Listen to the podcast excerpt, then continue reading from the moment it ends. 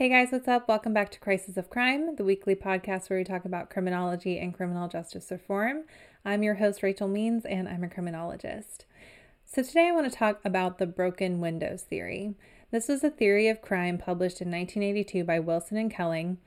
And broken windows aim to explain why certain areas of cities or towns spiral into decline and attract more crime, essentially, have a higher crime rate. So, the term broken windows is a metaphor. Imagine that you have a house and somebody comes along and they throw a rock at the window and the window breaks. If the owner of that house replaces the window, then that house goes back to looking safe and orderly. Now, if the owner of that house doesn't replace the window, then someone might come along and think that it's okay to break another window. And then, if all of the windows are broken in the house, then someone might think it's okay to enter that house.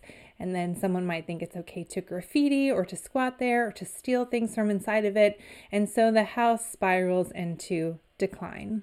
And this is essentially what they're saying will happen in certain areas of a city. If you start to let it look run down, if you have a lot of abandoned buildings, if you're not doing a lot with your public spaces, then it's going to attract what they described as disreputable people and then it would continue to spiral into decline, attracting more disreputable people until it would be classified as something along the lines of a slum. And according to Wilson and Kelling, the things that you could do to stop this spiral from happening was you could make your public spaces look more safe and orderly. So you could tear down your abandoned buildings, you can do community gardening to make your public spaces look more orderly. And another thing they said to do was to increase the number of police officers on the streets because they believed that having a higher or a stronger police presence would deter those disreputable people from moving in. Now, right off the bat, I have a few quarrels with this theory. For one, it doesn't really define what a disreputable person is.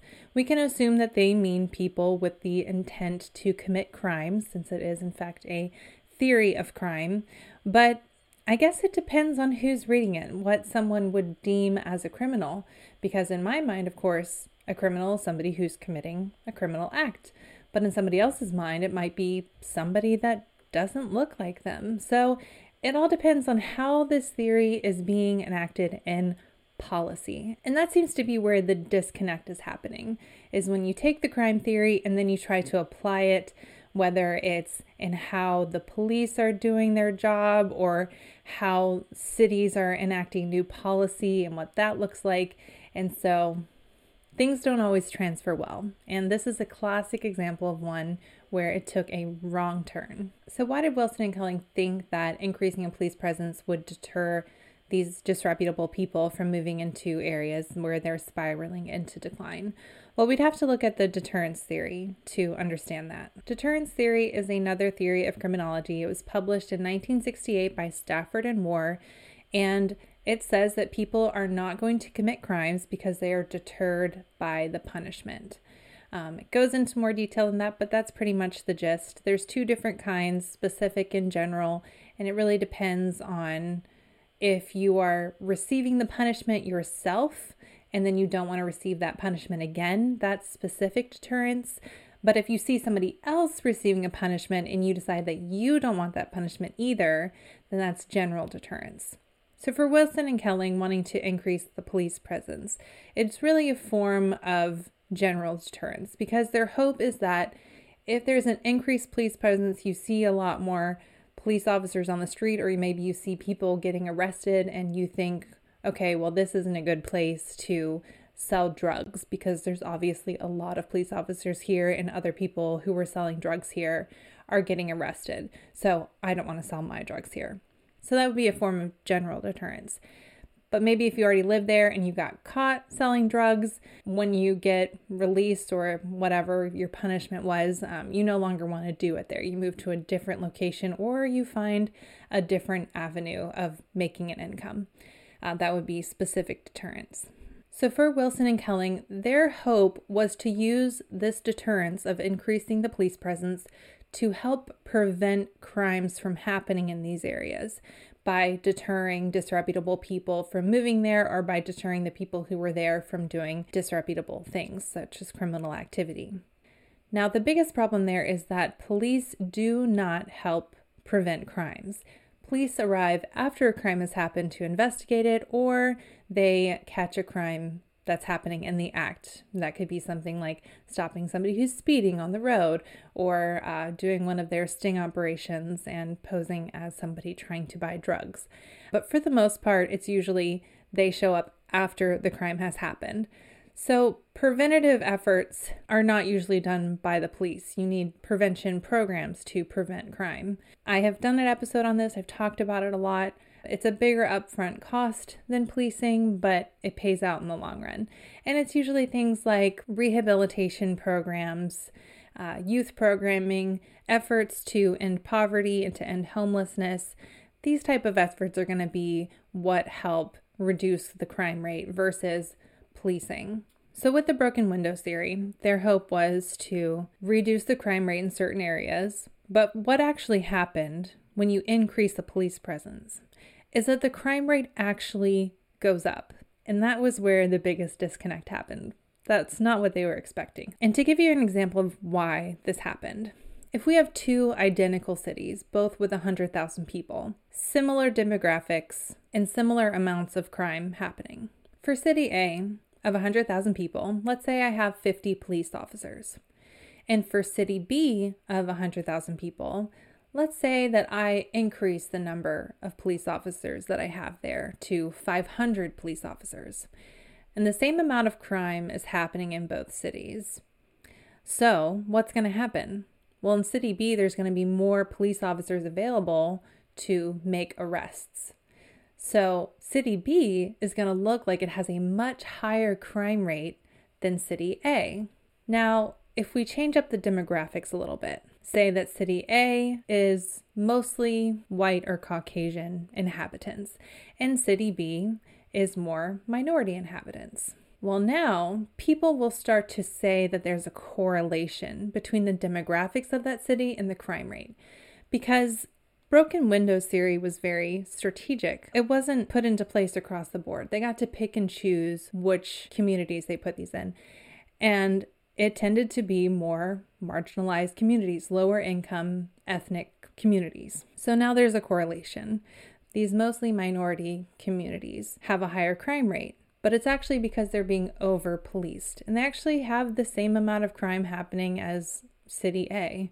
But it doesn't stop people from now labeling these communities as violent communities. But let's just talk a little bit more about actual over policing in certain areas. So, the way that our justice system is ran and how things are money based, you know, you have to pay your fines, you have to pay your bail, you have to pay the court costs, etc., etc.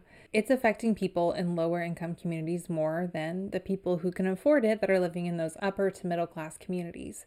Well, now since people are getting arrested and they have these fines incurring, you have people who are already struggling, who are in poverty, are now being hit with these fines that they have to pay that are not available on a sliding scale. Therefore, they're going to be the same no matter if you are living in a low income community versus if you're living in an upper middle class community somewhere.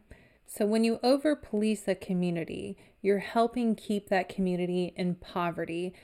Now, the last thing I want to talk about today is stop and frisk because over policing definitely helped begin the era of stop and frisk. So, stop and frisk was a tactic used by police officers in New York City starting in 2003 all the way through 2013 when it was deemed unconstitutional. According to the Fourth Amendment, to stop someone and search them, you have to have reasonable suspicion that that person is about to commit a crime, is currently committing a crime, or has just committed a crime.